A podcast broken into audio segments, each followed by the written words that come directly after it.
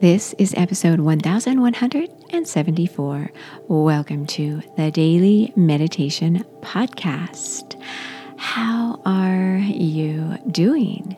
And I honor you for participating in this seven part series we're exploring this week on how to tame negative thoughts reflections to take into your meditation this week. I'm Mary Meckley, and I share a different meditation technique every day here on the podcast. The techniques are always customized around a theme we explore in depth for a full week. And I do this so you can really master a particular quality in your life. In today's episode, you're going to be guided in a meditation technique to help you cultivate deep insight. And this is one of the best ways to tame negative thoughts. So, when you think about what is a negative thought, it's not usually a sentence you're focusing on that you're running through your head. It's more likely to be a feeling or an emotion that was triggered by an event or by your own perception of the world around you and the things that happen to you. And that created this emotional attachment to something that happened in the past or something you were fearing in the future. So, say for example, you feel excited when you think about an upcoming vacation and you feel really excited about it. Well, that's because you feel confident about this vacation. You may have memories from past vacations or from traveling to this particular spot. And that brings out all these good vibes, they're emotions.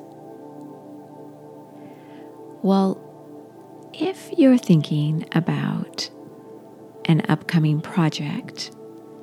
And you have these vibes that send you spiraling downward, that's also an emotional attachment. You may have memories from the past of when you didn't perform well, or you may have been embarrassed, or you feel like you failed, or you weren't smart enough, or good enough, or polished enough, or whatever it was. And so you harbor this feeling, this negative thought. So when you meditate today, consider the negative thoughts you are harboring and consider what triggered those thoughts. Become aware of the triggers. And begin to notice how you feel.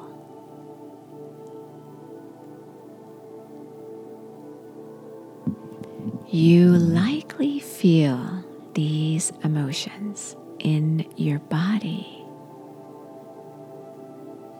Allow yourself to feel the emotion. Don't feel as though you have to squash it or it's bad. Just notice. Become mindful. Become aware. And allow this emotion to inform you of what's really going on in your life.